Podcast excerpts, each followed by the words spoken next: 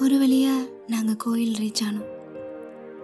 போயிட்டு ஒரு தூணில் ரெண்டு பேரும் சாஞ்சிட்டோம். திரும்பவும் அவன் என் கண்ணை பார்த்து அப்புறம்டி அப்படின்னு அதே டோனில் சொல்லடா அப்படின்னு முடிச்சிட்டு. ரெண்டு பேரும் மௌனமாகவே இருந்தோம். திரும்பவும் அதே போல நான் அவனும் சொல்லுன்னு நானும். இதுவே பல முறை ரிப்பீட் ஆகிட்டு இருந்துச்சு. அப்புறம் அவனே அப்பப்போ ஏதாவது பேசுவான். நான் வெறும் ஹூ மட்டும்தான். நான் அவன்கிட்ட காலில் பேசும்போதெல்லாம் நிறைய வாயடிப்பேன். ஆனால் அன்னைக்கு எனக்கு நிஜமாவே அவன்கிட்ட பேச முடியல. ஏதோ ஒன்று என்னை தடுத்துச்சு. அது என்னென்ன சொல்ல தெரியல. அப்புறம் அவனோட கை என் கையை பிடிச்சு பேசடி ஏதாச்சும். அமைதியாகவே இருக்கேன்னு கேட்டுச்சு. அந்த செகண்ட் எனக்கு உள்ளுக்குள்ள தௌசண்ட் பட்டர்ஃப்ளைஸ் பறக்கிற மாதிரி ஒரு ஃபீல் அப்படி வேற யாராச்சும் சொல்லும் போதெல்லாம் என்னடா சினிமா டைலாக்ல விடுறாங்களேன்னு நினைப்பேன். பட் அன்னைக்கு தான் நானும் அதை ஃபீல் பண்ணேன்.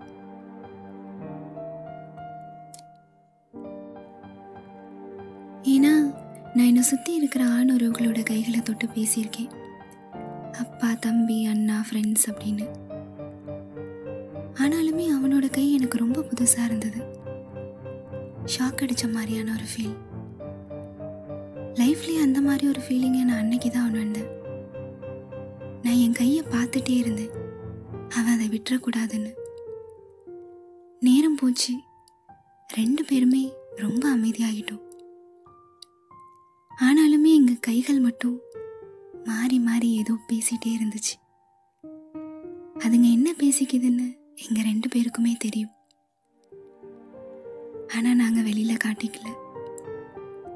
நேரமாக ஆக அவனோட கண்ணை நிமிந்து நிமிந்து அடிக்கடி பார்த்துட்டு இருந்தேன்.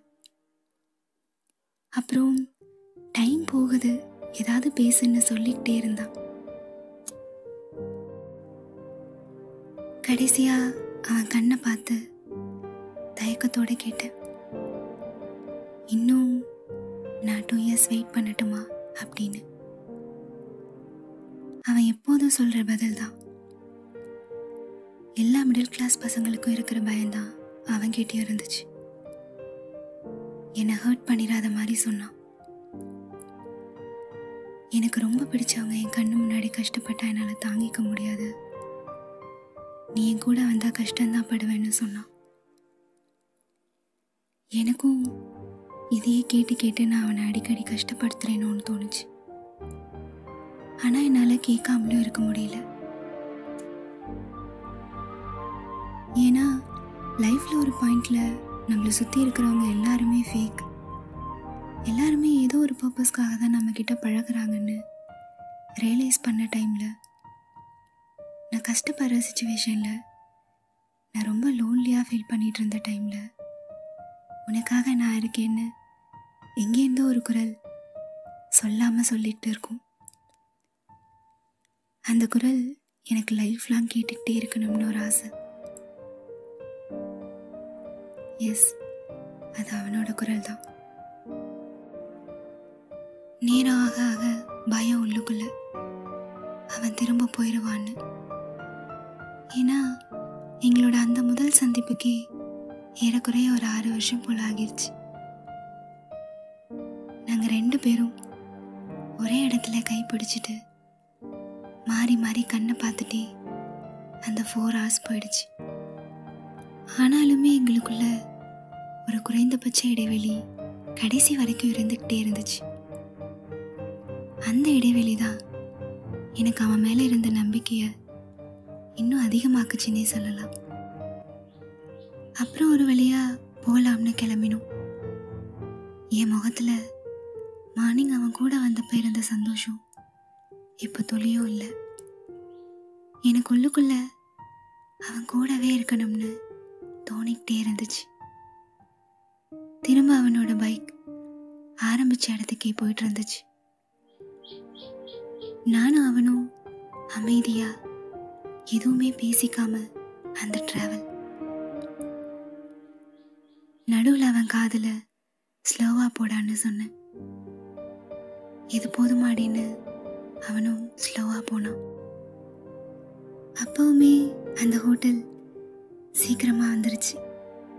அப்புறம் ஹேண்ட் வாஷ் பண்ணும்போது கண்ணாடியில் என்ன பார்க்குற மாதிரி அவனை பார்த்துட்டு இருந்தேன். அவனோட முகமும் அதே மாதிரி தான் இருந்துச்சு. போயிட்டு அவன் பக்கத்தில் சாப்பிட உட்காந்தேன் மார்னிங் உட்காந்து அதே பக்கத்து பக்கத்து சேர் என்ன சாப்பிட்றீங்கன்னு வெயிட்டர் கேட்டதும் நான் சொன்ன ஃபுட்டே அவனும் ஓகேன்னு சொன்னான். எனக்கு அது ரொம்ப பிடிச்சிருந்துச்சு. அப்புறம் பொறுமையாக சாப்பிட்டுட்டு இருந்தோம்.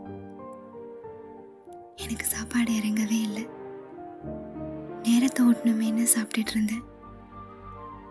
அப்புறம் ரெண்டு பேருமே சாப்பிட்டு முடிக்க போகிறோம் இன்னும் கொஞ்ச நேரம் அவன் கூட இருக்கணுமேன்னு ஜூஸ் ஆர்டர் பண்ணேன். அப்போவுமே அவன் நான் சொன்ன ஜூஸே ஓகேன்னு சொன்னான். ஒரு வழியாக முடிச்சுட்டு பில் பே பண்ணிட்டு அங்கேயே எந்திரிக்க மனசு இல்லாமல் ரெண்டு பேரும் மாறி மாறி கண்ணை பார்த்துட்டு உட்காந்துருந்தோம் அப்போ அவன் என்னை பார்த்து ரெண்டு வருஷம் அப்புறமும் நான் செட்டில் ஆகாமல் இப்படியே இருந்தேன்னா என்ன பண்ணுவேன்னு கேட்டான். எனக்கு என்ன பதில் சொல்கிறதுன்னு தெரியல. நான் ஓகேன்னு சொல்லிடுவேன் ஆனால் அவனுக்கு விருப்பம் இல்லையோன்னு மனசுக்குள்ள ஒரு தயக்கம் எனக்கு. ஆனால் ஒன்று மட்டும் எனக்குள்ள ஓடிக்கிட்டே இருந்துச்சு. லைஃப்பில் அவன் செட்டில் ஆகிறதுக்கு முன்னாடி நான் அவன் கூட இருக்கிறதுக்கும் அதுக்கப்புறம் நான் அவன் கூட இருக்கிறதுக்கும் நிறைய வித்தியாசம் இருக்குது அவன் அடிக்கடி என்கிட்ட ஒரு வார்த்தை சொல்லிக்கிட்டே இருந்தான். என் கூட வந்தா நீ கஷ்டப்படுவேன்னு. எனக்கு தோணுனதெல்லாம் நம்ம எல்லா லைஃப்லேயும் ஏதோ ஒரு கஷ்டம் வந்துக்கிட்டே தான் இருக்கும். ஆனால் அந்த கஷ்டத்துலேயும் நமக்கு சப்போர்ட்டாக நிற்கிற ரைட் பர்சன் நம்ம கூட இருந்தால் எவ்வளோ பெரிய ஸ்ட்ரகிள்ஸ் வந்தாலும் நம்மளால் ஃபேஸ் பண்ண முடியுங்கிற நம்பிக்கை. எனக்கு அந்த ரைட் பர்சன் அவன்தான்னு தோணுச்சு. ஆனால் சொல்ல முடியல அவன்கிட்ட என்னால்.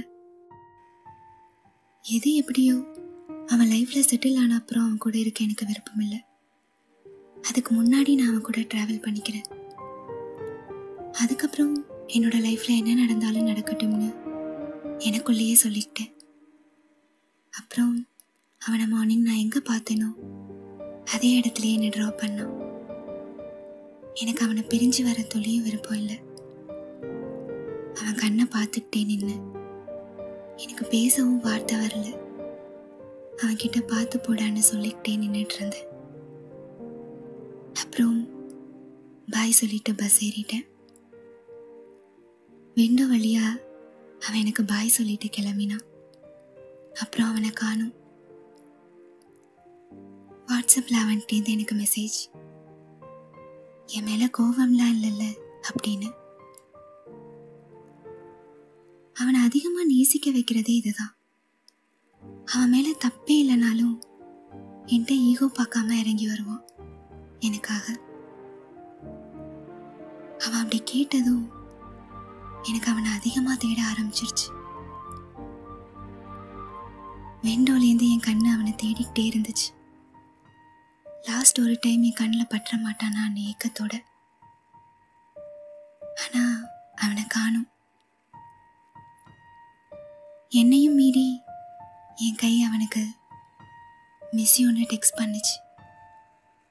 உண்மைதான் என் கை மார்னிங்லேருந்து அவன் கைக்குள்ளே தானே இருந்துச்சு.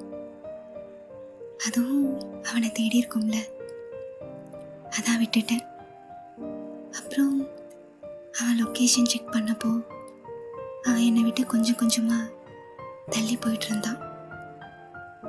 அப்புறம் என்னோட பஸ்ஸும் மூவ் ஆகிருச்சு. லாஸ்ட்டாக எங்கேயாவது நிற்க மாட்டானான்னு. ஏதோ ஒரு தவிப்பு. அது எல்லாத்தையும் கடந்து ஒரு வழியாக வீட்டுக்கு வந்துட்டேன். இதுக்கப்புறம் நான் அவனை எப்போ பார்ப்பேன்னு தெரியல. அப்படியே பார்த்தாலும் அது இந்த நாளுக்கு ஈடாகுமான்னு எனக்கு தெரியல.